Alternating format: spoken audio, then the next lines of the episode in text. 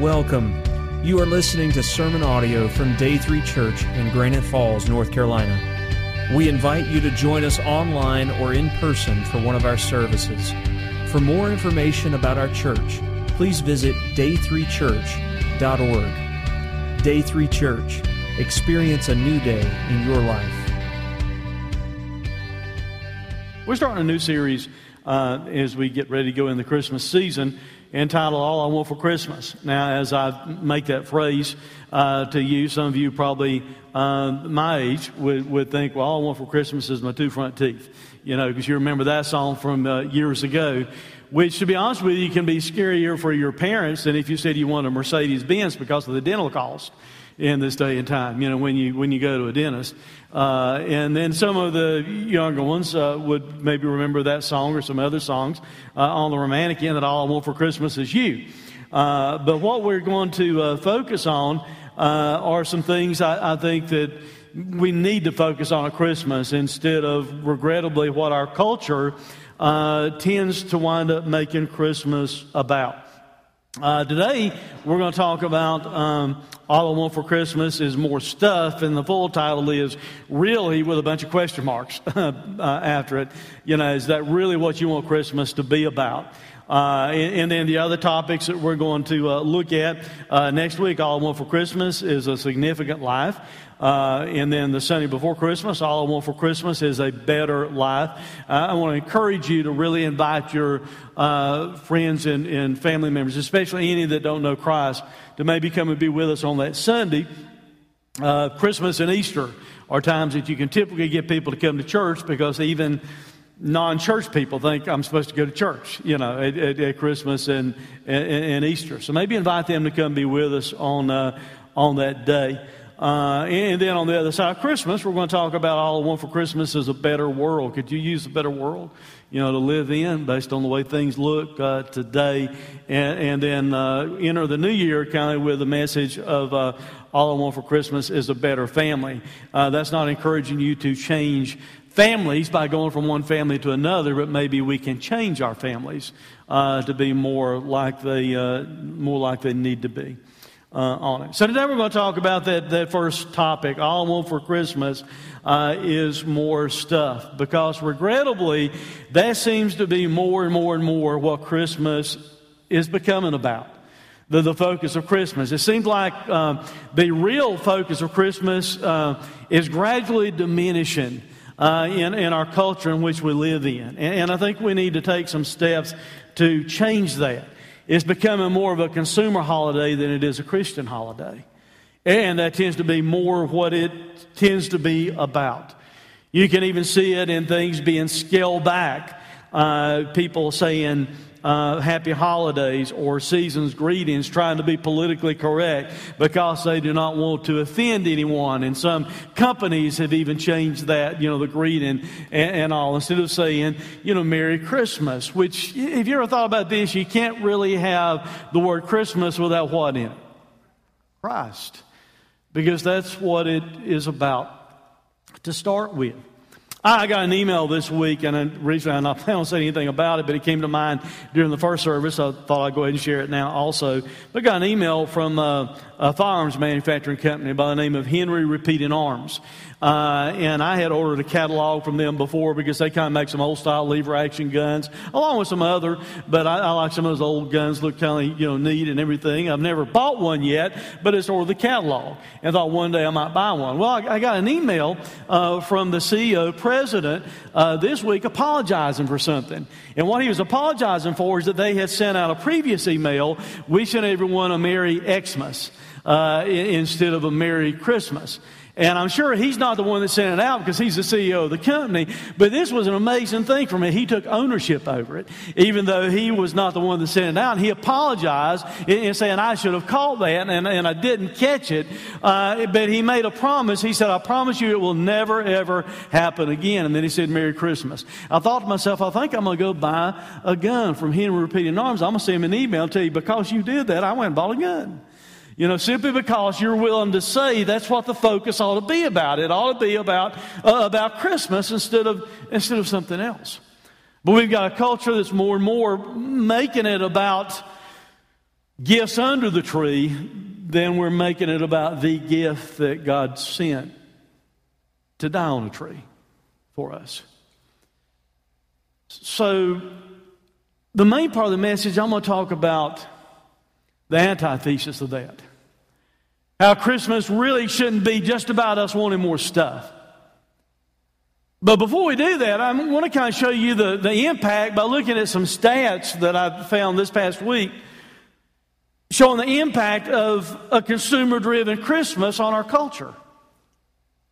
The, the, National Retail Federation did a study in holiday sales, and they said between 2012 and 2013, sales increased 3.8%. Do you see the number there that was spent? 602, that's billion dollars. I'm thinking, man, what could you do with $602 billion? Maybe more significant things than just buy a lot of gifts that want to get put aside in a few months. More than 90% of Americans celebrate Christmas or the winter holidays. CreditDonkey.com, in a survey that they did, said 30% of people that they surveyed, I want to point that out, that they surveyed said that they use credit cards to finance their holiday spending. The reason I'm pointing out that they surveyed, I bet the real figure is a whole lot higher than that, don't you? Almost half of the respondents to credit Donkey.com survey said 42% of the people surveyed said their stress level has increased compared to last year. Guess what the number one stress factor is? Finances. 84% said that money brings them the most stress. In other words, how am I going to make enough? How am I going to manage it? How I'm going to get out from underneath this stack of interest that's piling up on me and it just really causes people that additional stress. Consumer counseling agencies see a 25% increase in the people asking for help, needing counseling, advice, and help, how to get out from underneath their mistakes they made over the Christmas holidays in January and February.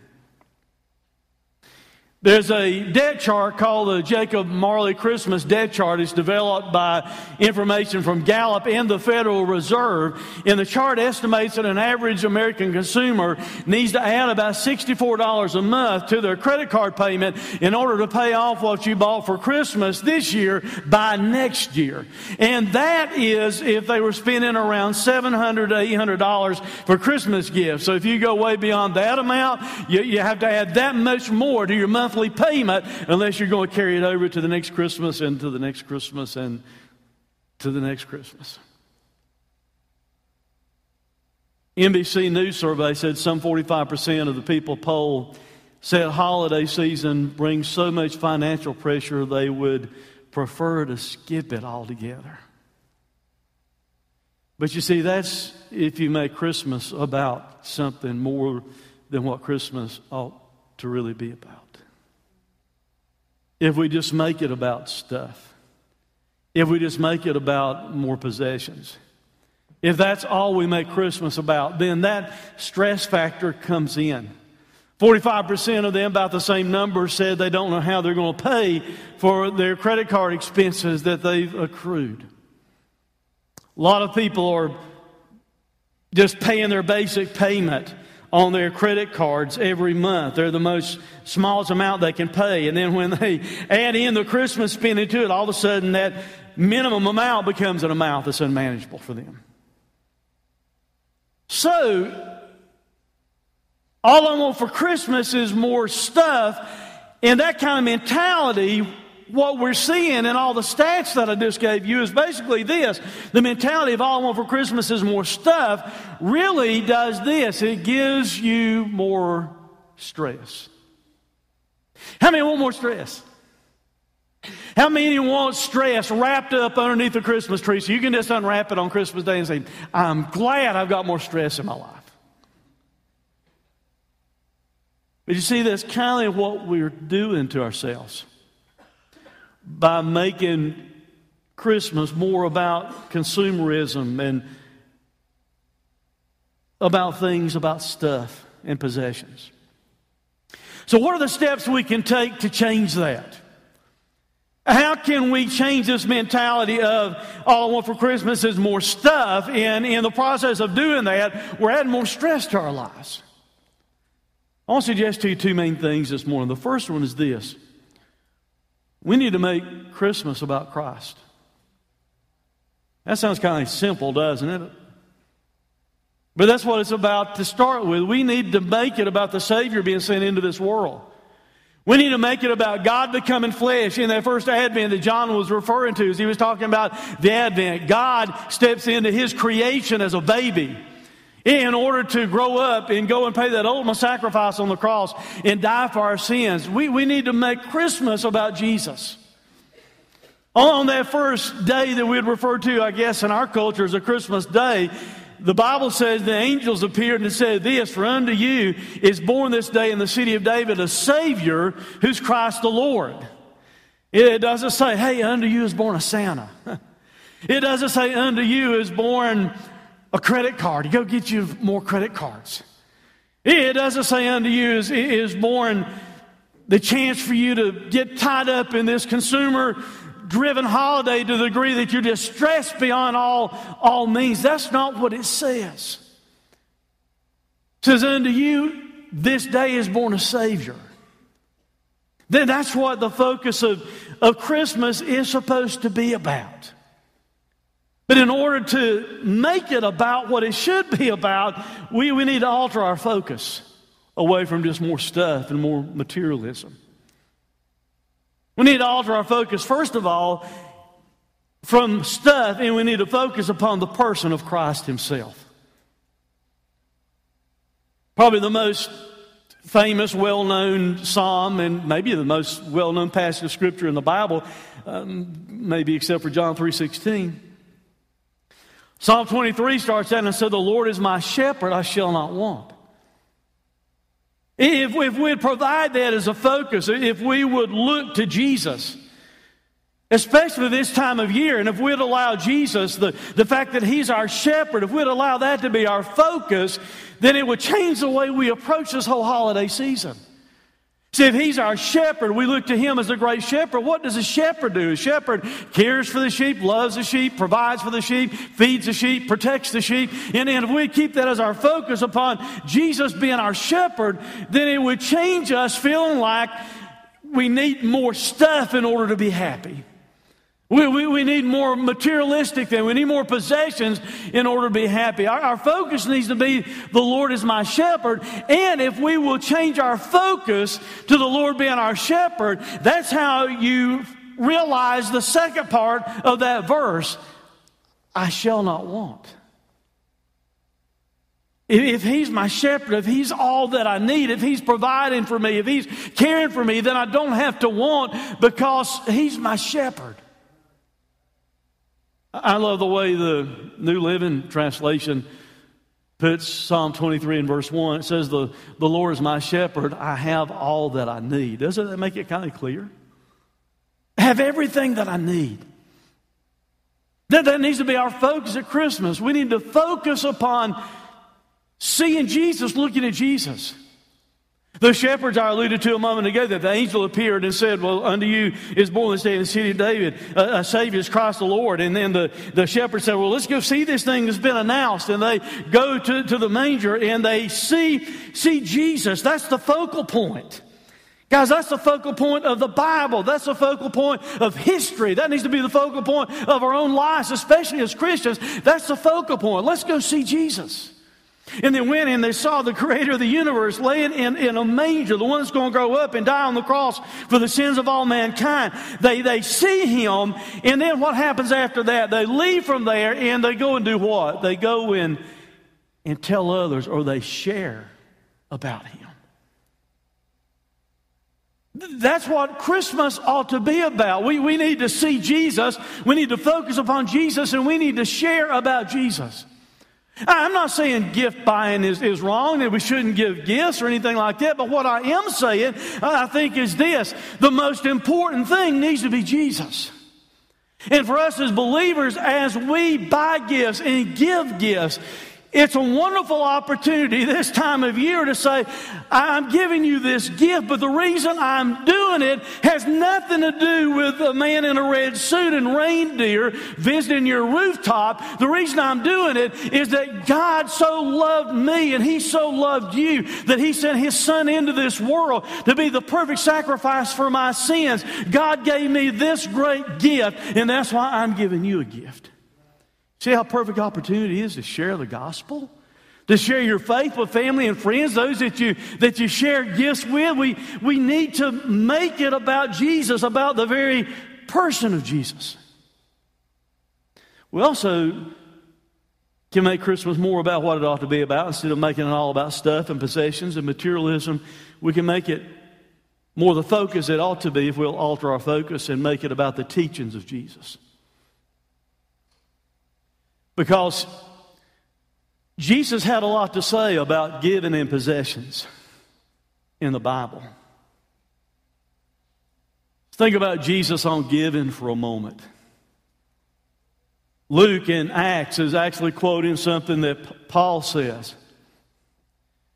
And he said, In all things, I've shown you that by working hard in this way, we must help the weak and remember the words of the Lord Jesus, how he himself said. And here's what Jesus said is, it's more blessed to give than to receive. Jesus said that. Man, Jesus didn't just say it, Jesus modeled it. Jesus modeled it to the degree that he gave himself. Jesus modeled it to the degree that he went to the cross and shed his own blood that through faith in him, we can have everlasting life. That's how much Jesus gave. And you and I, at Christmas time, we ought to be more about modeling Jesus than we are about materialism. Jesus said a lot more than that about giving. That's just a sample of, of what he said. When we give, our focus needs to be a sincere love for others. That's, that's what Jesus gave. He, he gave us a sincere love that cost him everything. And as we give this Christmas season or any Christmas season, you ought to give out of sincere love. Don't give with the idea, well, I wonder what you'll give me if I give you something. It needs to be modeling what Jesus did. Not just Jesus on giving, but Jesus on possessions. Jesus one day was there in a crowd of people, and someone kindly shouted out to him in the crowd and said, Go and tell my brother to divide the inheritance with me. Now, based on the culture of that day and time, more than likely the scenario is this the elder brother uh, evidently had gotten the uh, inheritance and he's keeping all of it and he's not giving any of it uh, to a younger brother. And this man's really disgruntled about it and he's calling out to Jesus and he's making the focus materialism. He cries out to Jesus and says, Jesus, I want you to do something about this. I want you to go and, and tell my brother that he needs to divide this inheritance with me. I don't think he got the response from Jesus he anticipated. Because Jesus looked at him and he said, Man, who made me a judge and arbitrator over you? And he said to them, to everyone, after he said that back to the man, he said to the whole crowd, Take care and be on your guard against all covetousness, for one's life does not consist in the abundance of his possessions. What you own is not who you are. The, the one that has the most toys at the end doesn't win the game. That's not how it works. You, don't get to take it with you. And Jesus points out to this crowd that's not what your life is all about. And, and then Jesus uses it as an opportunity for a teaching moment. And he tells him a parable. And in this parable, he talks about a, a, a man that was rich in his land, was producing a whole lot of, uh, of product, a lot of grain, didn't have enough room to store his crops. So he said to himself, I'll do this. I will tear down my barns and build larger ones, and I will store all my grain and my goods. Now, not necessarily anything wrong with that. But then his attitude shows up. And the attitude of this rich man in the parable that Jesus is talking about, I'll say to my soul, soul, you have ample goods laid up for many years. Relax, eat, drink, and be merry. But God said to him, Fool, this night your soul is required of you, and the things that you have prepared, whose will they be? So is it with the one who lays up treasure for himself and is not rich toward God. In other words, your life is not about possessions. It's not about what you own. The, the, the treasure is your relationship with God. The, the treasure that you need to focus upon is being rich toward God. And then he also used it as a chance to teach his disciples. And he looked at his disciples and he said, Therefore, I tell you, do not be anxious about your life, what you'll eat, or about your body, what you will put on. By the way, he lets us know two main things the Bible says are essentials. We'll talk more about that as we go through the message. He talks about food and clothing. And he says, For life is more than food, and the body's more than clothing. He's letting the disciples know that's not what it's about. It's about more than just you having those possessions, you, you owning those, those things. Those things are basic necessities. And Jesus looks at his disciples and he tells them, Don't be anxious about your basic necessities. Don't be anxious about food. Don't be anxious about your clothing. I wonder what Jesus would say to us about being anxious about all this other stuff. Because those are basic things that would be humanly understandable why we worry. Well, what am I going to eat? And where am I, will my food come from? And, and where will I get clothes? Those are kind of some really basic human needs. Wonder what Jesus would say. He tells them not to be anxious about that, about us being so anxious about Christmas gifts, so anxious about this time of year, so anxious about what we'll get or what we'll give. Then he goes on. And he tells them, Consider the ravens. They neither sow nor reap. They neither have the storehouse or the barns that the rich man was talking about. Yet God feeds them, God cares for them. But catch this statement of how much more value are you than the birds? You want me to tell you how to answer that question? Here's how much more value you are than the birds. God cared for the birds. He feeds them. He lets the worm stick his head up just at the right time, provides the grain and other things like that, the seed that they'll eat. But here's how much value you are. And the disciples were that Jesus is talking to. We're on the other side of it now, so it's really clearer for us. Jesus didn't die for the birds. Jesus didn't die for the flowers or for the grass of the field. Jesus Christ went to the cross and He died for you and He died for me. That's how important we are to God. That, that's how valuable we are to Him. That's what our focus ought to be on instead of all the stuff and, and acting like we think we want more, more stuff. Then He goes on. And he says, And which of you, by being anxious, can add a single hour to the span of his life. If then you're not able to do a small thing as that, why are you anxious about the rest? In other words, you can't change anything by worrying. A lot of people get stressed out and worry this time of year about their bills, the, the, the interest rates, every, everything else. You, you can't change that by worrying. He goes on and says, Consider the lilies, how they grow. They neither toil nor they spin. But I tell you, even Solomon, all of his glory, with all the wealth that Solomon had was not arrayed like one of these. But if God so clothes the grass, which is alive in the field today and tomorrow is thrown into the oven, how much more will he clothe you, O you of little faith? And do not seek what you're to eat and what you're to drink, nor be worried. For all the nations, in other words, the, the, the rest of the world worries about those things. We're not supposed to act like that. Your Father knows that you have need of them. We need to have our faith in God, our faith in Him. Instead, He says, seek His kingdom. And the implication there would be this seek His kingdom first, and all these other things will be added to you. We need to change our focus. It's not about possessions, it's not about stuff, it's about Him. It's about our relationship with Him and His kingdom. And he says, Fear not, little flock, for it's your Father's good pleasure to give you the kingdom and all that stuff we really like. I mean, we like that part of it. God will care for us. God, God loves us. God will give us the kingdom. But you see, sometimes we stop there and we fail to keep reading. And when you keep reading, he says, sell your possessions and give to the needy. Provide yourselves with money bags that do not grow old,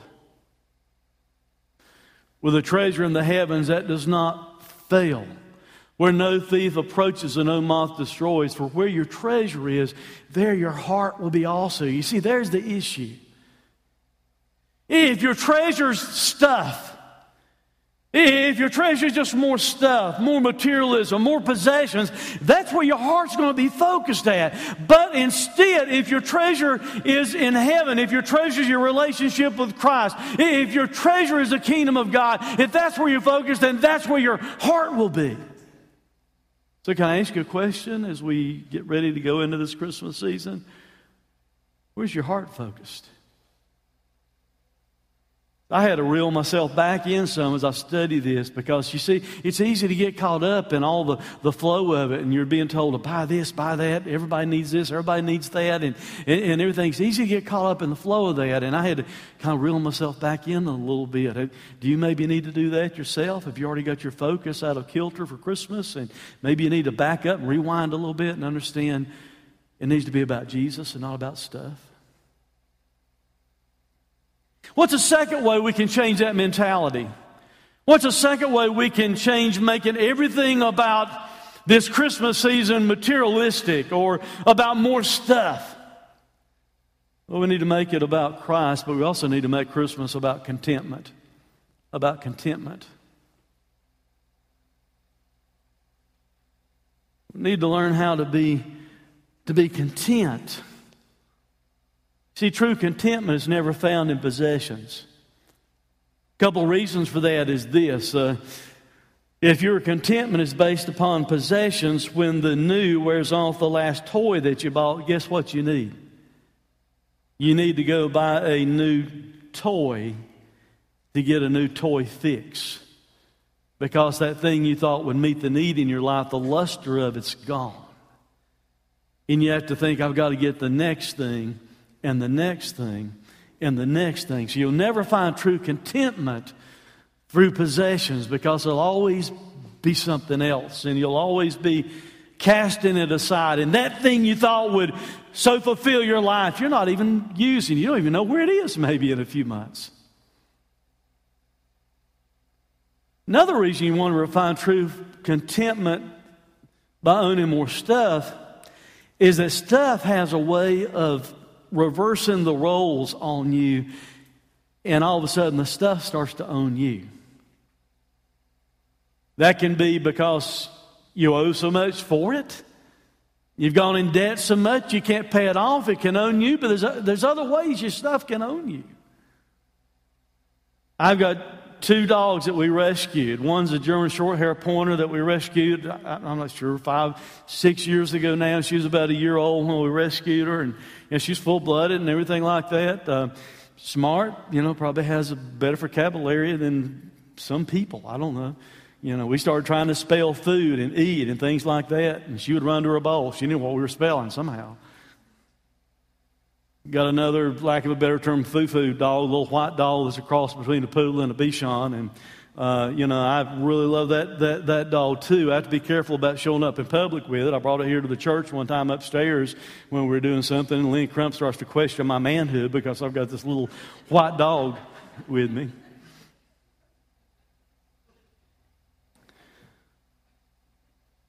But I thought I owned the dogs, but then I have to feed them, I have to care for them.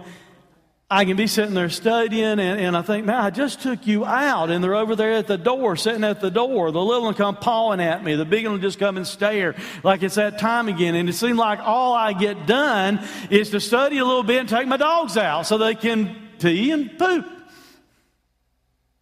So I started to feel like my dog's on me. That can happen with your car. It can happen with your house. It can happen with your hobby. I mean, it can, it can happen with anything. That's why you won't find contentment through stuff because stuff has a way of starting to manage your life instead of you managing the stuff that you own.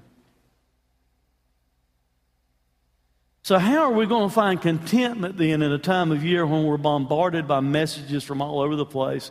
Buy this. This is the toy of the year. This is the item that you have. This is the new technology that you have to have. How, how are we going to find contentment this time of year when we're so bombed by consumerism? I think it goes back to what I just talked about making, making it about Christ and what He came to do for us and understanding that's the greatest gift that's ever been given. And through Christ, we can have eternal life. And if you know you've got eternal life, you ought to be able to find contentment. But, but, but I think we can find contentment by also changing our focus in some other ways. We need to focus upon our relationship with Christ. That needs to be our focus instead of stuff. Now, I know I, I, read part of this verse last week, but don't blame me. God told me to use it again this week. And in Hebrews chapter 13, verse 5 and 6 says, Keep yourself free from the love of money. And look at that word be content with what you have.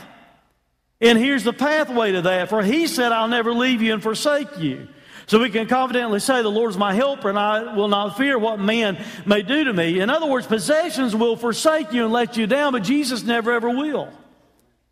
Then that's why we need to focus upon our relationship with Christ. We also can find contentment through correct pursuits, through correct pursuits, pursuing the right thing in, in our lives. Paul's writing to young Timothy, and he says, Now there's great gain in godliness with contentment. So there he tells us what is really beneficial. If we'll pursue godliness, if we'll pursue being more like God wants us to be in our lives, then there's contentment found there. That's where you can really find something that's beneficial. But then he goes on, he says, For we were brought, for we brought nothing into the world those we come in as babies with empty hands. We didn't come with a bunch of possessions. We, we didn't bring anything into the world. We cannot take anything out of the world. I don't care what you amass in this world. You are not taking those possessions with you. I've said it before. It's not original with me, and you've probably heard it before many times, but I've never seen a hearse pulling a U-Haul behind it. Have you? I've known of people, read stories of people being buried in their Mercedes or buried in their Cadillac. Wow, guess what it's going to do? It's going to sit there and rust. You're not going to be driving it on streets of gold or through the gates of hell, either one. You don't get to keep that possession and take it with you. So he gives us a correct estimation of ourselves. It's not about stuff, it's not about what we own. That, that's not what matters. But if we have food and clothing with these things be content. Once again, the basic needs are brought up. There's a survey that someone did back in 1900. And they're asking people in 1900, list the number of things you have to have in your life to be content. In 1900, the number was 72 things.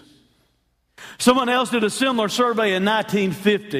In 1950, the number of things people had to have to be content wound up being 500 things. I would love to see a survey on that today. Because imagine everything this happened since 1950. Man, people think I have to have my phone, my iPad, my iPod. Anything else you can think of, uh, you know, that, that, people feel like they, they had to have in order to be content. When the Bible tells us, really, it boils down to this food and clothing. And instead of us making it about owning, owning so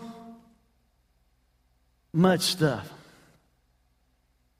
It goes on and says, But those who desire to be rich fall into temptation, into a snare. Into many senseless and harmful desires that plunge people into ruin and destruction for the love of money. Please don't quote that wrong. Some people say money is the root of all evil. That is not what the Bible says. God is the one that allows wealth to be created. There's nothing wrong with wealth. There's a good way to use wealth, wrong ways to use wealth. It's not money that's evil, it's the love of money that's evil. That's the root of all evil. It is through this craving that some have wandered away from the faith and have pierced themselves with many pangs but as for you, O man of God, flee these things. In other words, those are detrimental pursuits. And what we're trying to find is correct pursuits that can help us find contentment in life. So then Paul writes these words to Timothy Pursue righteousness, godliness, faith, love, steadfastness, gentleness, fight the good fight of faith, take hold of eternal life to which you were called, and about which you made a good confession in the presence of many witnesses. Well, what does he mean when he tells Timothy to, to take hold of eternal life? Because you see, we're, we're not saved by works. We cannot, by our works, go and grab hold of eternal life. So that is not what he's saying. What I think he's saying is this you need to so gravitate toward eternal life. You need to so grab hold of what God has done for you that that is what you build your life around, not the love of money, not possessions. And Paul's advice wasn't something that he didn't use in his own life because in Philippians chapter 4, verse 11, Paul writes this about himself Now that I'm speaking of being in need, or not that I'm speaking of being in need, I have learned in whatever situation I, I'm in to be content. How can we find contentment at Christmas when we're bombarded by all these other things about stuff and possessions and materialism? We need to make it about our relationship with Jesus. We need to pursue the right things, the correct things. But then also, I think very importantly, is this we, we can find contentment by focusing on ministry toward others. Don't make Christmas about you. Make Christmas about Christ and make Christmas about others if you want to boil the message down into two main thoughts. 1 Timothy chapter 6, verse 17 through 19. As for the rich in this present age, charge them not to be haughty, not to be lifted up in their pride about their possessions, about their money, what they own, nor to set their hopes on the uncertainty of riches, but on God who richly provides us with everything to enjoy.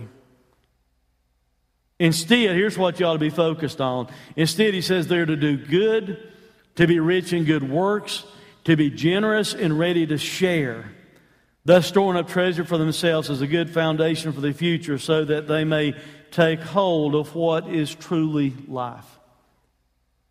Owning stuff is not truly life. That's not what life is really about. Riches are uncertain, they can disappear in a moment. Don't put your hope in riches, or what he said. We need to put our hope upon God because He's the one that's really meeting our needs. We need to focus upon Him and we need to focus upon being rich in good works. We need to focus upon being generous and ready to share with others. And through that, we can find real contentment as we're involved in ministry toward other people. Contentment that lasts, that's stored up in heaven, that's eternal, instead of something that's material that one day will pass away. I mentioned in the announcements the soup kitchens that we're going back to this Christmas. Last Christmas, we added in the Lenoir Soup Kitchen. We had been at the Hickory Soup Kitchen the, the year before. Matt McCroskey had made the arrangements for us to go the year before to Hickory. And then last year, uh, we also, Rick uh, Little made arrangements for us to go to the one in Lenoir. And that's why we're trying to get these treat bags together because we're going to go there and homeless people come in all the time to be fed a meal. And we're going to give out these treat bags to those people and we're going to help serve them as they get their food. We always get there and we'll find someone that doesn't have a blanket or a coat. And maybe I'll run on a shopping spree and come back with some items, or someone wearing sandals in the middle of winter for their shoes, and we'll go out and, and, and purchase things. And I, I just find fulfillment in that. That was my Christmas for me last year. We. Uh, we had a family that went with us to the Hickory Soup Kitchen.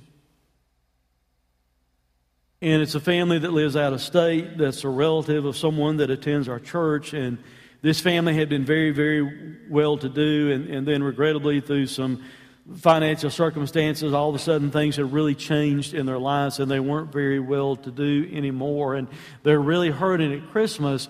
But the father, uh, because they were in town seeing uh, family, the father had a sense, well, we need to go with y'all over to the soup kitchen. And, and I could see them gradually change the look on their face, and even the children in that family change the looks upon their face because as they figured out that there were people much worse off than them, and as they had the chance to minister to those people, that family who was hurting financially, who had been very well to do from out of state, they, they had their Christmas that day. They were blessed as they ministered to others. I'll encourage you to think about going with us this year. If you can't go with us, help buy the items that Rick's trying to get together and that Matt's trying to get together to take and, and minister to people. You find fulfillment in that. I, I want to bless your heart now just for a moment, real quick, because we took a love offering up last week for a young couple in our church that's got a new baby and they're really, really struggling and everything. You guys gave over $900 to that couple last week. And I had the privilege, along with Ken Knight, because uh, Ken was with me as they were counting the money, I had the privilege to go to that couple. The husband had gone after the car, but I had the privilege to hand that money and tell them how much it was and see the reaction on their face. And you guys ought to be blessed by what you did for that couple last week. See, that, that's how you find fulfillment. We've gone to the Salvation Army and we've gone around, we, we've served the people that come in to eat there, like waiters and waitresses. And, and I, there's just something about that, especially if you'll bear in mind, Jesus said, if you do it to the least of these, you've done it to me. You find fulfillment in doing that. So, so how can we make Christmas about something other than just owning more stuff? We, we need to make it about ministry toward others, being generous and ready to share. Proverbs chapter 18, verse 11 says, A rich man's wealth is his strong city, and like a high wall in his imagination. Did you catch the last part of it? He only thinks that's his high wall. He only thinks that's his place of defense or protection. But it's not really a place of protection at all. And King Solomon, who God used to write Proverbs, knew it full well from his own experience because he wrote in Ecclesiastes chapter 2, verse 11, When I considered all that my hands had done and the toil that I had expended in doing it, and behold, all was vanity and a striving after the wind, and there is nothing to be gained under the sun. Solomon, that owned it all, did it all, said it didn't mean anything. Because that's not where you find fulfillment. John in 1 John warned us about making our life about possessions. He said, For all in this world, the desires of the flesh, the desires of the eyes, and pride in possessions is not from the Father, but from the world. And the world is passing away along with its desires. But whoever does the will of God abides forever. Possessions don't last couple, three weeks ago, um, our stove that was three years old decided the oven would quit working. You can still broil, but you can't bake. And I thought, well, it's just the element. I pulled the element out, didn't see any burn spots to it or anything like that, and had it here at the church uh, with me. And Chris uh, Loudermilk does uh, heating and air conditioning uh, uh, work and he had a meter he could put on it and he put a meter on it and then he blessed me by saying it, it's not the element. So i thought oh great. It's something inside the range. Who knows where it is? Who knows what it is? Three years old. Possessions don't last no matter what they are. They'll disappear one day with this world. That's not where you find fulfillment. And yet, some people make life about their possessions. In Matthew chapter 19, verse 21, a man came to Jesus one day, a young man, and he said, Tell me what I have to do to inherit life. Now, the response of Jesus is not really telling him how to be saved. Jesus, being God in the flesh, knew the man's heart. He's not saying go sell everything that you have and give it to the poor, and then that means you'll be saved. Jesus is speaking to the heart of this man, and Jesus told him to do that. Sell your, what you possess, give it to the poor. You'll have treasure in heaven. Come and follow me. And when the young man heard this, he went away, he went away sorrowful, for he had great possessions. In other words, his stuff, what he owned, his possessions was more important to him than God in eternity or other people. That's what we have to change if we're going to make Christmas about what it ought to be about. It's not about stuff, it's not about possessions. The pathway to contentment and impacting the lives of others and I'm going to read this passage in Acts and then we'll be done, is really found in what we read in Acts chapter 2 about the early church. They were selling their possessions and belongings and distributing the proceeds to all as any had need. So they were given to other people. They were helping other people. But day by day, they were attending the temple together and breaking bread in their homes, and they received their food in gladness, uh, with glad and generous hearts, and praising God. Uh, so they, they were also focusing upon God, the relationship with God. But then notice this having favor with all the people. Because they made it about God and they made it about others. They had favor, they had influence, they had an impact upon their culture that day, and the Lord added to their number day by day those that were being saved. That's what Christmas ought to be about.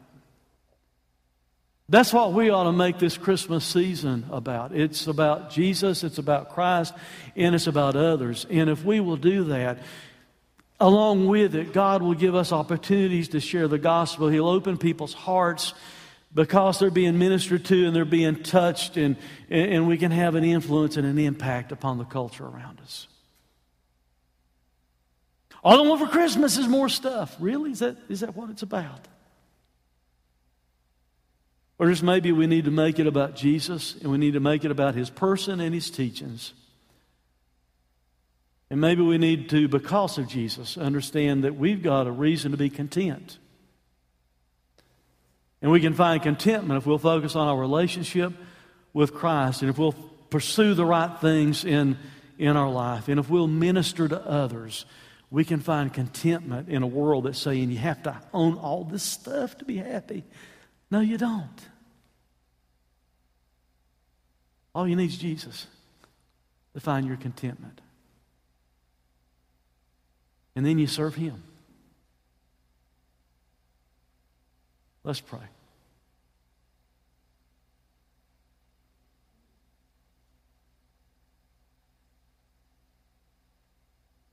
Father, forgive us.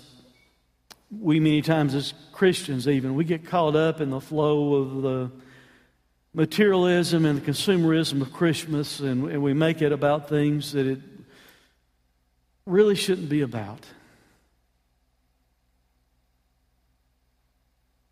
Help us to remember the great gift that you sent us in your Son. Help us to make Christmas about Jesus. And as we share gifts with others, help us to do it in a way that, that focuses upon Jesus, the gift that you sent.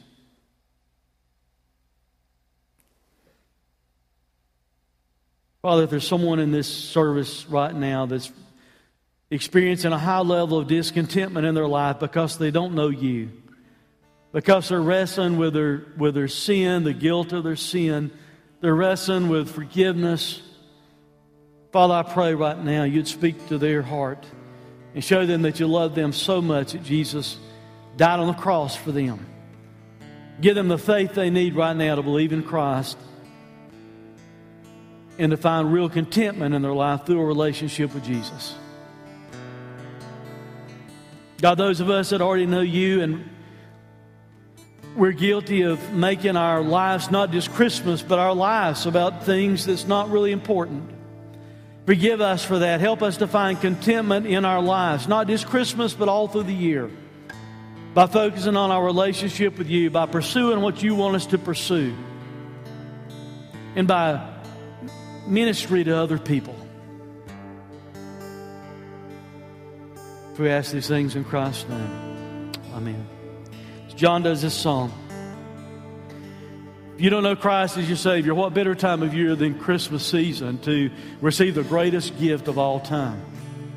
And that's eternal life through Christ. And if you don't have that, I invite you to consider coming during this invitation. And if you do have it and you've guilty of making your life and maybe even already making Christmas about the wrong thing? Maybe come and kneel and pray and say, God, forgive me. God, help me to make Christmas and help me to make my life about what it's supposed to be about. Please stand. God speaks to your heart. We invite you to come. Thanks for listening to this sermon audio production from Day 3 Church. We pray that it has ministered to you. For more information about our location, service times, or other sermon podcasts, please visit us online at day3church.org. Day 3 Church. Experience a new day in your life.